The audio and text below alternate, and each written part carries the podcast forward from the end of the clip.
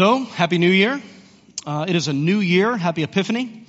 Uh, Merry Christmas. We're still in the Christmas season. Uh, but with a new year, it feels only right to start a new sermon series. So we're going to be doing that this evening. So let me open by asking you a question. Uh, music lovers, what would you consider to be the greatest love song ever written? Greatest love, love song ever written. I know that that might somewhat depend on your taste in music and whether you like older stuff or more modern, recent stuff. Did a little research, went to billboard.com. Here's what they had to say. Top three greatest love songs of all time. I guess that means in all recorded human history. Here we go. In third place, We Found Love by Rihanna. it's pretty romantic, you know. We fell in love in a hopeless place. You know, that's that's sweet. Um, number two, greatest love song of all time. I'll make love to you by Boyz II Men. you know, they were a big part of my childhood. I don't know if they were for you. Maybe I'm dating myself. Boyz II Men, huge uh, when I was growing up in school. And, and I love the directness of this song. You know, I'm going to make love to you. That's what I'm planning to do, right? That's, there's no mystery there, right? And then the, the top greatest love song of all time is Diana Ross and Lionel Richie's Endless Love. Do you know this song? Endless Love. Dan is raised, I must be one of his favorite songs. Endless Love. Right, so top three, I don't know if you agree. Um, if you open the Bible to almost the very middle of the Bible, there is another love song. Uh, and it's one that we don't often look at or pay much attention to. Um, it's what has come to be known as the Song of Songs, right? So that's a big claim. It's not just a song; it's the song of song, the song to end all songs. And uh, this is a great love song. And so, beginning today, we're going to actually start working our way verse by verse through the Song of Songs.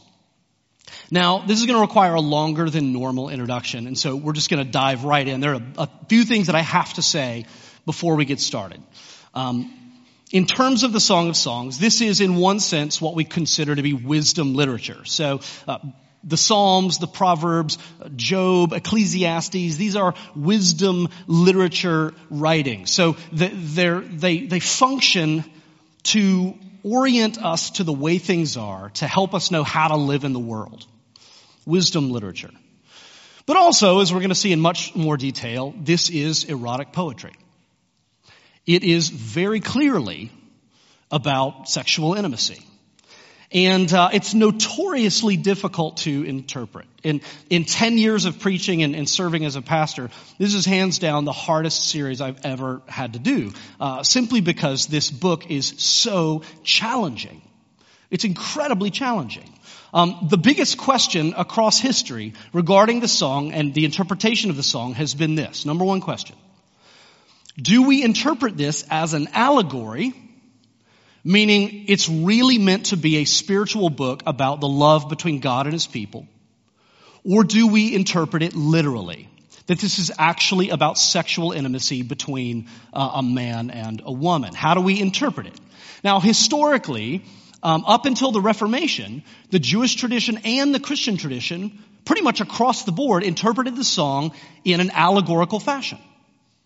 So they said this is, this is allegory. It's purely spiritual. It's just a bunch of metaphor. And actually the Council of Constantinople in 550 AD expressly forbade teaching the Song of Songs literally. It was forbidden. Now I think that's kind of interesting. Because most of the time, the liberal approach to scripture is to interpret it allegorically. You know, well, Jesus didn't actually rise from the dead, and this isn't actually about sin as we think it is, you know, it's all allegory, right?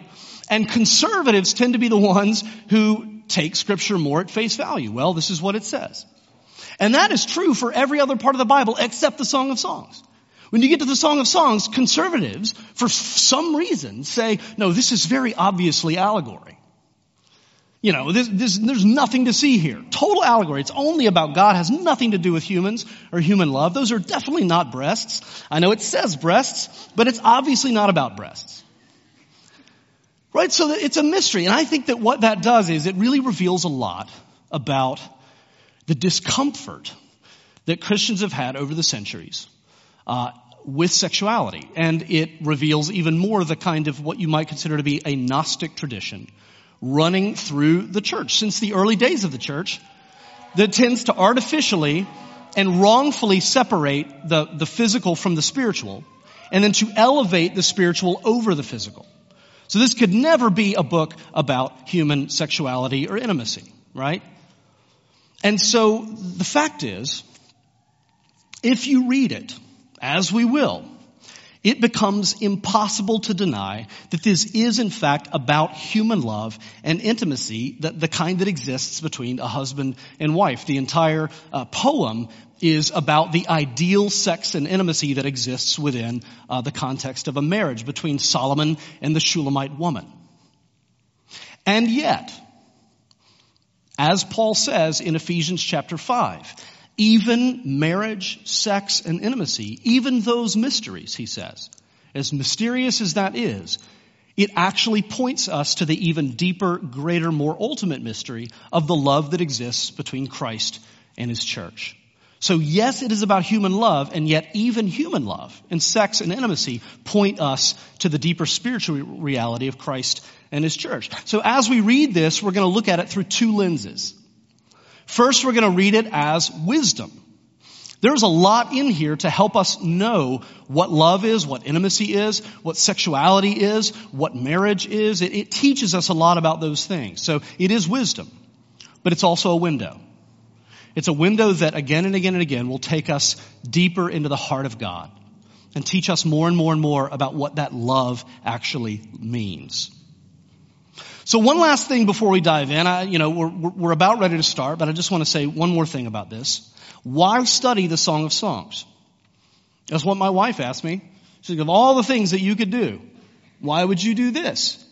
And that's a fairly common conversation in our house, but she said it with particular vehemence, you know, as I was preparing to do this. And, uh, you know, and there's really, there's a lot of reasons I could give. I'll give you two. Number one, I've been having conversations for 10 years about sexuality. And uh, it's a function of where we live and, and who we minister to.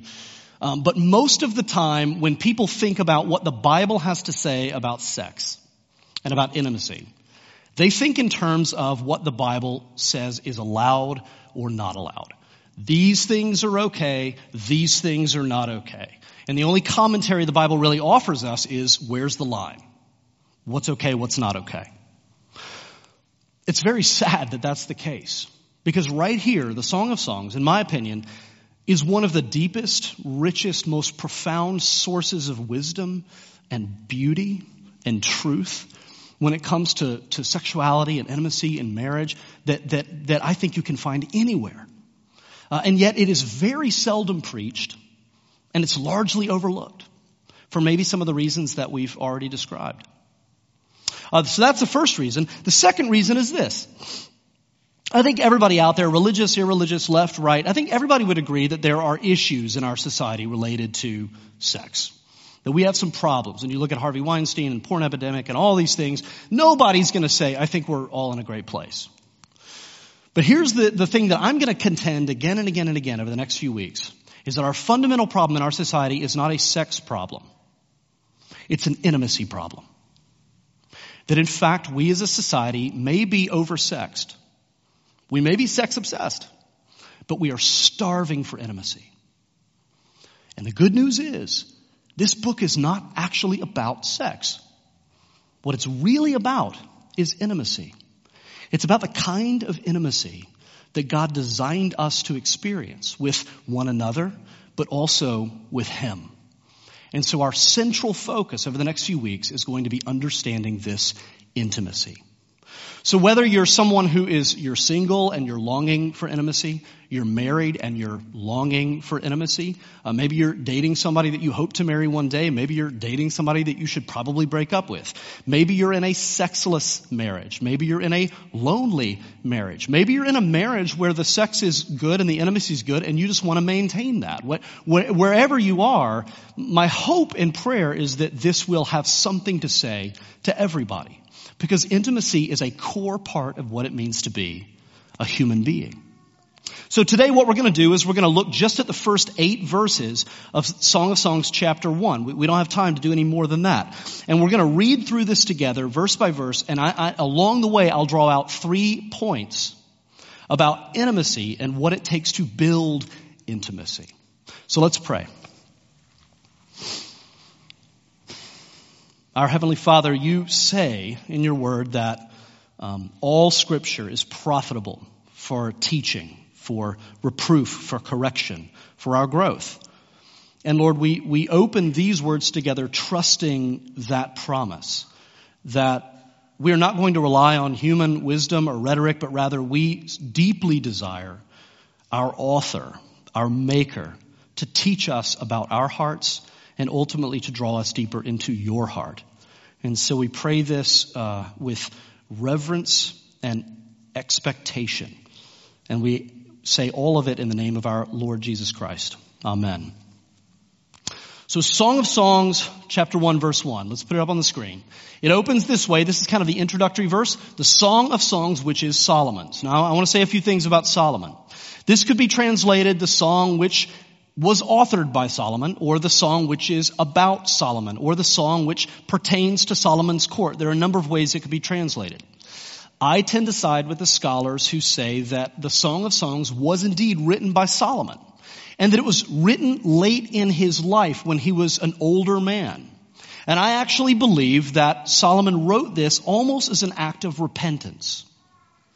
That as God inspired and guided his hand, Solomon, as he reflected on his life, wrote the Song of Songs as a kind of vision of the life and the marriage and the intimacy that he wishes he could have had if he had made different choices in his youth. So I think there's a kind of uh, reflective uh, longing that's embedded in the Song of Songs. Um, now, in real life, if you look at 1 Kings chapter 11, we learn that Solomon, in fact, had 700 wives and 300 concubines. Now, you can try to explain some of that away, political alliances, and that's the way things were back then, and yada yada. Even by ancient Near Eastern standards, this is excessive. Excessive.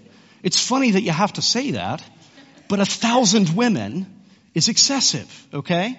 And it doesn't say this in the text, but it makes one wonder, is there a sex addiction in operation here? What's going on? Now, fortunately for us, Solomon also wrote the book of Ecclesiastes, another wisdom book. And in it, he is also writing from the perspective of an old man, reflecting back on choices that he's made and what he's learned. And so if we look at Ecclesiastes chapter 2, he says, he explains his reasoning in building this vast army of women. Uh, he, he says, I said in my heart, come now, I will test you with pleasure. Enjoy yourself. And then it says he gathered a great harem of the most beautiful women in the land. Anyone, you know, the, the, the best of the best. And then it says in verse 10, and whatever my eyes desired, I did not keep from them. I kept my heart from no pleasure. Sounds like our modern sexual ethic, more or less, right? If I desired it, I did it. And then at the end of the chapter, here's what Solomon concludes. After all of that, here's his conclusion. It was all meaningless. It was all empty. I was chasing the wind. So this is a man who had all the sex he wanted with the most beautiful women in the land. And at the end of it all, he's essentially confessing, I'm empty inside. I'm hollow. All of that meant nothing. I was chasing the wind. And I think what we can conclude is that Solomon all the while had not been searching for sex or sexual gratification. He had actually been searching for intimacy. And he never found it, at least not there. So this is the first point I want to make. I know we're only one verse in, but let's make one point here. It's a very important point as we start this book together. Here's the first point about intimacy. Intimacy is vital for human flourishing. It's vital. Every single human being here needs intimacy. Sexual gratification is not. Now, sexual reproduction is necessary for the furthering of the species, but sexual gratification, as we define it in our society, is not. Intimacy is, sexual gratification is not. See, the, the reason that we need to make that point is because I think, like Solomon, our culture has it exactly backwards. We prioritize sexual gratification over intimacy. Like no other culture in history, we somehow have the idea that if I'm not having great sex regularly or when I want it, if that's not regularly a part of my life, then something is wrong with me. If, if I'm not doing that, then, then that, that's a problem. Or, and if I go long enough without doing it, then I'm going to develop some kind of pathology. On the other hand, we treat intimacy as though it's optional. Right? Intimacy is something that, that you need to be careful of. You don't want to get entangled until you're ready. And we treat it in many ways like a switch. Right? We've come to treat intimacy like a switch that we can flip on and off when it fits into our life. Instead of understanding that intimacy is a capacity that needs to be developed over time. So we say, for instance, uh, we say to women, you know, it's, it's empowering for you to avoid emotional entanglement. One, one author says that we treat emotional entanglement and intimacy today like an unwanted pregnancy 30 years ago. You know, if you allow that to happen, it's going to derail your life. So we tell women, avoid that. Uh, what you need to do is, you know, it's okay to hook up. It's okay to pseudo date, which is kind of on again, off again. Maybe he'll text, maybe he won't. Hooking up when both of us have had enough to drink kind of dating. And uh, it, it's okay to do that, but as long as you don't care too much, because you need to focus on your education and your career and getting ahead. And then when you're you've gotten to that place where you're established, then you can be open to intimacy. In other words, uh, when you when you arrive and you have that career, then flip the switch and look around, and you're ready for intimacy. Turn it on. But keep it off before then. We say likewise about pornography. We say, you know, pornography, part of a sexually liberated culture, pornography is a good thing. Free speech. We need to have it out there. It's good for everybody uh, to, to have the kind of society where that's out there and, um, and you can use it and it's just a normal sexual outlet that you can use if you need to. Um, but, you know, we tell men just, uh, you know, turn the switch off when you're using porn. And then when you're with your partner or spouse or whatever, flip the switch on as though you can just flip it on and off. And in reality, what this actually does is we are behaviorally conditioning people to separate sex and intimacy. Over time, we are conditioning people to separate those things. And so this produces men who are increasingly incapable of being sexually aroused by a real flesh and blood woman. And you have married men who are relying on pornography to arouse them so that they can then engage with their wife. Right? You have men who, who simply can't feel any real desire for anyone who's actually a real person. And it produces women who struggle with, with emotional uh, despair and self-hatred and loneliness. Yeah, I don't know if you read the piece by Leah Fessler. Um, she was a student at Middlebury College and she did her senior thesis on the hookup culture at Middlebury. And she, so she interviews all of these women. She does a survey and then in-person interviews and, and tries to get a, a great representative sample. Here's what she concludes. I don't know if this is going to surprise you or not, but virtually every single woman she talked to said the same thing. They play along with the hookup culture. You know, they go along with it. They pretend not to mind it. Either because they think it's pro-feminist, or because they secretly hope that if they hook up and that leads to another hookup, that that might actually turn into a real dating relationship. So they play along for a number of reasons. But deep down, across the board, all these women hate it. They hate it. And they find that, you know, she says, the problem is, I would tell myself, I don't care, don't care, don't care. And then we would start having sex, and guess what would happen? I would start caring, and I would start checking my phone, I would wonder, why hasn't he texted me? Why haven't I heard from him? And it's been two weeks, it's been three weeks. And she says she would just start obsessing, and she says that's all uh, she would do with her friends is they would obsess over these guys that they're not supposed to care about. And yet they care. and it's driving them crazy. And here's what she says. She says, in reality, talking about herself and her friends. Listen to this. We were desperate to know what it felt like to be wanted. We were desperate for a chance at intimacy. Now, while most women hate the hookup culture, most men love it. That's simple, simple truth. And just to be totally honest, it is, in, it, is, it is very hard, I think, for many women to sleep with a guy and not start to develop feelings. It's very easy for guys to do that. Guys can, we can, a guy can literally sleep with a woman, have a great time, and literally walk away and never care about them again. I mean, that's just the way it is. That's not to say it doesn't do damage. It, it's just not felt quite so quickly. Right? I think a lot of men are very much like Solomon. You know, it can take us maybe years before we start to realize there's something really wrong in here. I'm really empty. It could take us years to begin to realize, and maybe only after we get into a marriage where we begin to realize, I actually don't know how to have intimacy. I have never developed that capacity. I've I've not cared and not cared and not cared, and now I'm really good at it. And I don't even know what intimacy means. Right? So, so, as we reflect on this, I want to contrast that with an example of a man that I know who got married. Uh, he and his wife were very attracted to each other, and soon after they got married, she developed a medical condition which meant she was unable to have sex. And so this couple, they were together for over 30 years until she passed away. 30 years of a sexless marriage. And you know what he says in the aftermath of that? He says, we had an amazing marriage. And he says, at first, at first I panicked and I didn't know what I was going to do and I didn't know if I was going to make it. And all my friends told me to trust the Lord and stay in it. And he says, very soon I began to realize something that totally took me off guard. He says, I began to realize that my deep emotional need for intimacy far outweighed my need for sexual desire, uh, sexual gratification. And he says it wasn't easy, and ideally in a marriage you have both. Ideally you have both. He said, but what I learned is, is that what I really needed is intimacy. In, in their marriage, they had an amazingly, profoundly intimate marriage. In many ways, he says, the fact that they couldn't have sex forced them to develop intimacy in all kinds of other ways. He says it was profoundly intimate and profoundly satisfying and fulfilling marriage, but no sex.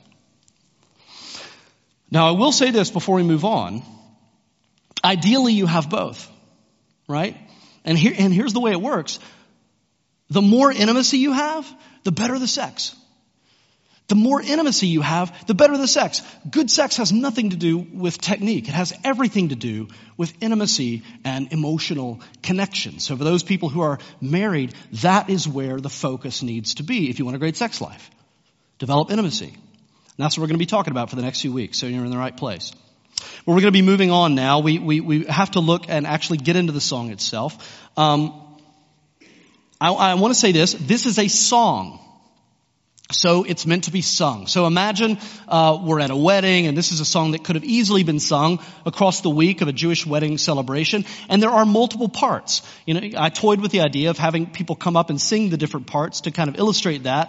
And then I realized that would be horrendously awkward, so we're not going to do that. Um, I mean, have you read this? So you know, and I don't know who would even volunteer for that. So, um, but imagine, for, if you will, you have instruments playing and you know people playing instruments, and then we have three singing parts. There's um, there's the Shulamite woman, and she sings over half the verses, about 55 verses.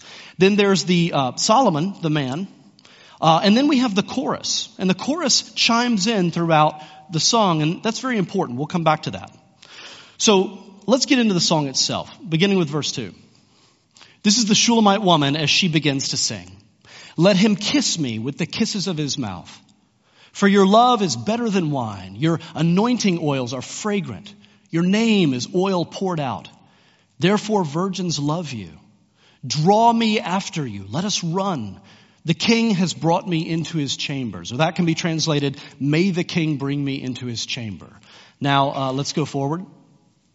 Here the chorus chimes in and they say, we will exult and rejoice in you. We will extol your love more than wine. Rightly do they love you. Now, this is the, the community weighing in and saying, we approve of this. We, we love you guys together. Uh, more of this. You guys go spend time together. We're so excited that you love each other, right? Uh, and then as we move forward, now it comes back to the woman and the woman gets personal. And we begin to learn a little more about her heart. She says, I'm very dark but lovely. Now that's not, that's not a racial darkness. This is, she's, um, it's, it's a suntan. We'll, we'll, I'll show you why a little bit, uh, further on. She says, I'm very dark but lovely, O daughters of Jerusalem. Like the tents of Kedar, like the curtains of Solomon. Do not gaze at me because I'm dark, because the sun has looked upon me. My mother's sons were angry with me. They made me keeper of the vineyards, but my own vineyard I have not kept. So what's happening here? Well, we're, we're, we're beginning to see a little more about uh, this woman. This Shulamite woman is obviously attracted to the man. She says, I want him to kiss me right now. I want him to take me into his chamber, which means sexual intimacy right now. And she's obviously attracted to him physically. She says, you know, I, I like the way he looks. I want him to kiss me. I like the way he smells. Men used to wear scented oil a lot like ancient Near Eastern cologne. But then what does she say? She says, you know, I'm not only physically attracted to him, he, he says, uh, she says, your name is like its own form of perfume. And, I, am drawn to that. Now, by, by name, she means his whole person. In other words, she's attracted not just to his physical appearance, but to his character. You have a good name. You have a good reputation. You're well known. You're well respected. And, and I'm drawn to that. I'm, I'm drawn to the fact that you're a man of integrity. So that's what she's really drawn to. Now, now, when, if we go to this passage beginning in verse 5, we learn that not only is he a man of good character, but she is as well. She's here talking about her insecurity. She goes, you know, don't look at me. And notice she's not saying it to the man, she's saying it to the women. Sometimes women can be really critical of one another's appearance, right? And so I know some women who worry way more about what other women think than they do about what the guys are trying to impress thing, you know? So she says, oh, you know, daughters of Jerusalem, don't, don't judge me because I'm, I have dark skin. And she goes, I'll tell you why I have such dark skin. Her dad's not in the picture. He's never mentioned once, which is odd, so he's probably dead. And, and so her brothers have more than likely had to take over the family business. Um, and so they're very resentful, obviously, about that. And so they've put all that responsibility on her.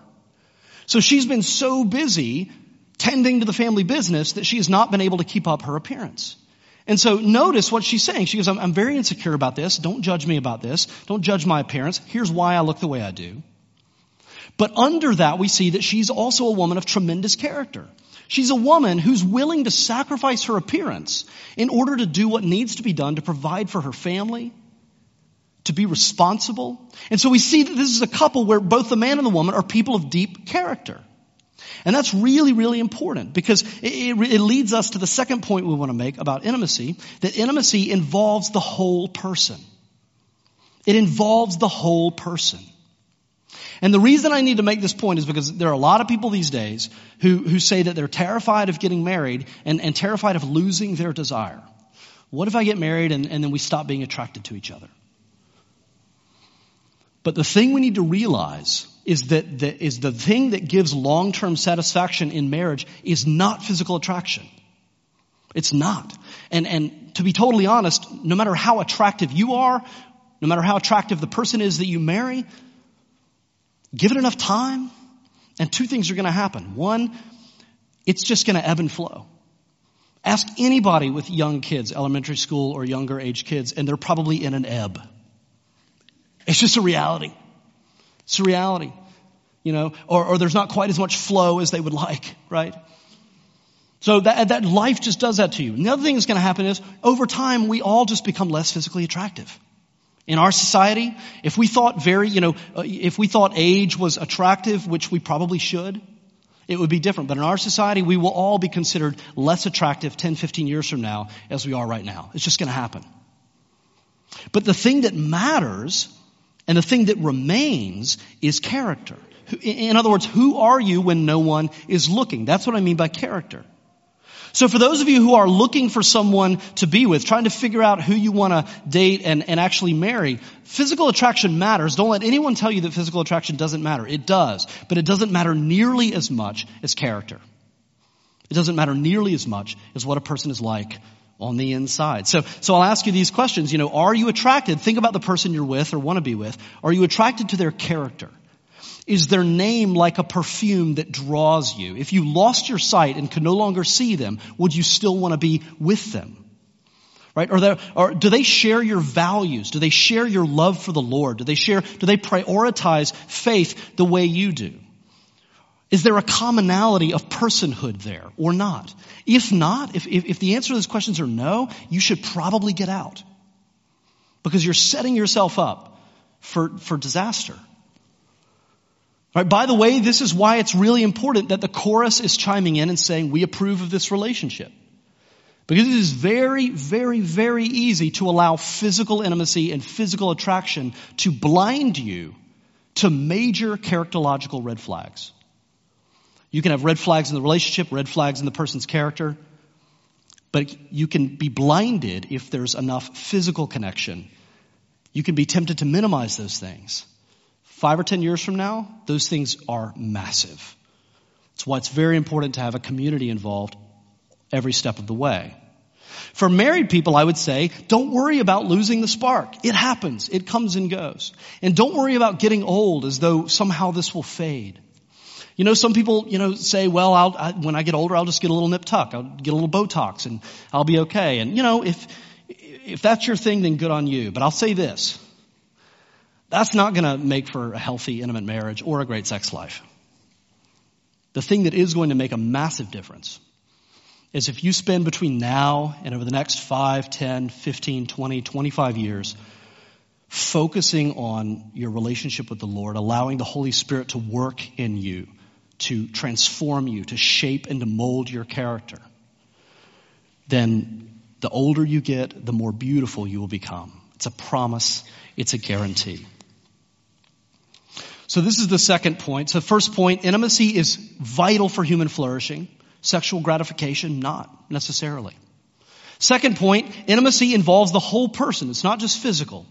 It's much more about who we are. It's a person on person, life on life union. Third point, very quickly, as we're as we're coming uh, to the end of our time, uh, we're going to get a little more into. We're going to hear from him for the first time, and we're going to see the way they interact. Let's move forward. Verse seven. Tell me. This is the woman speaking to the man. Tell me, you whom my soul loves, where you pasture your flock, where you make it lie down at noon. For why should I be like one who veils herself beside the flocks of your companions? Interesting. So now he responds. If you do not know, O most beautiful among women, follow in the tracks of the flock and pasture your young goats beside the shepherd's tents. Let's unpack some of this. What's happening? They're flirting with each other. This is playful. It's actually wonderfully playful language.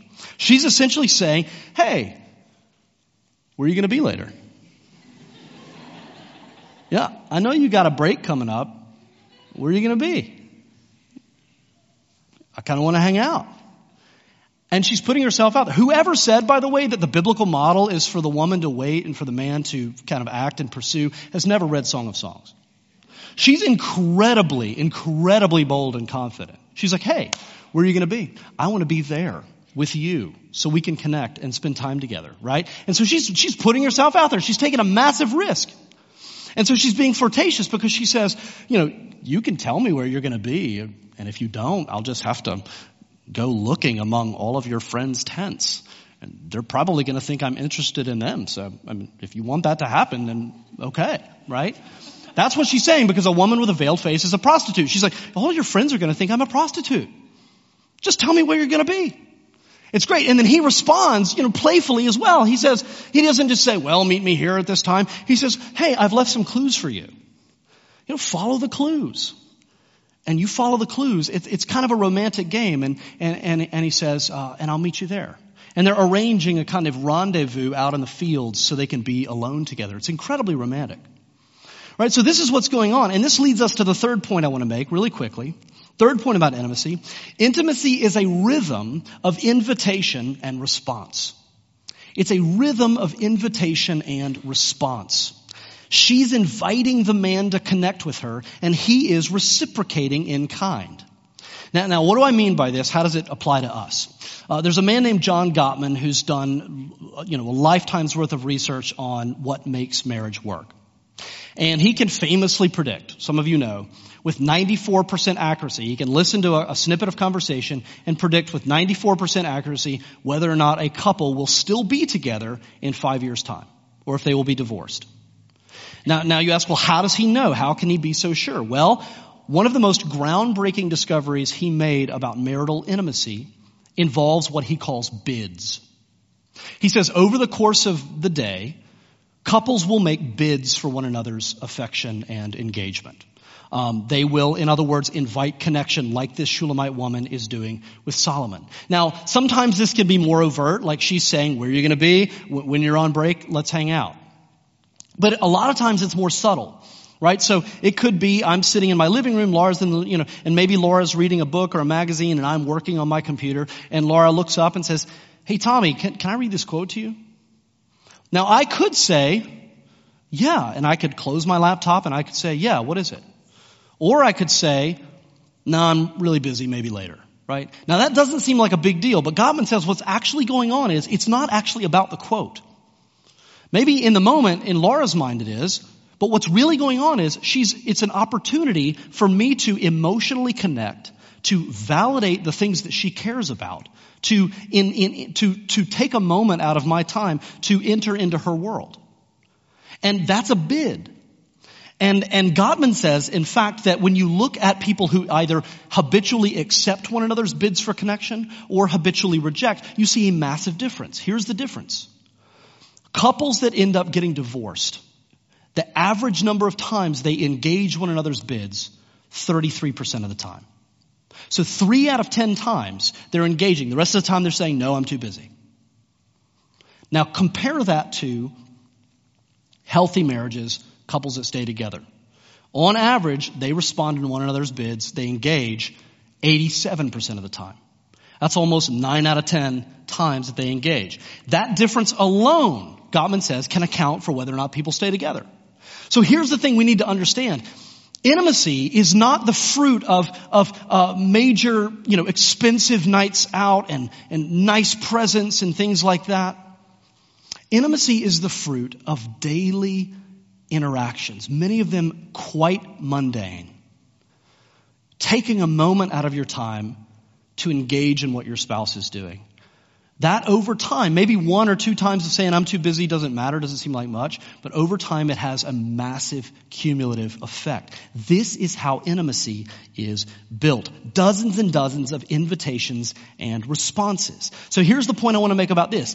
If you're dating somebody right now or thinking about or, or if you find yourself dating somebody, you need to very seriously ask this question. Does this person actually care about the things that I care about enough to engage with me on them? Do they just want to hook up with me? Do they just want to hang out with me when, you know, uh, when we're talking about things or doing things that they want to do?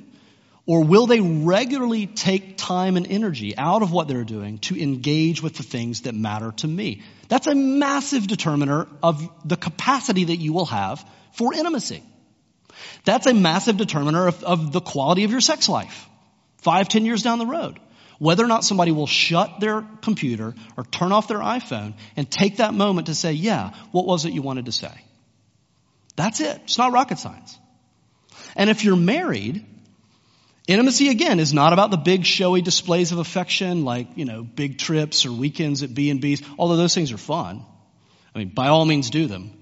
But intimacy is built through these small, mundane, daily interactions. Do you have a posture of turning toward or a posture of turning against?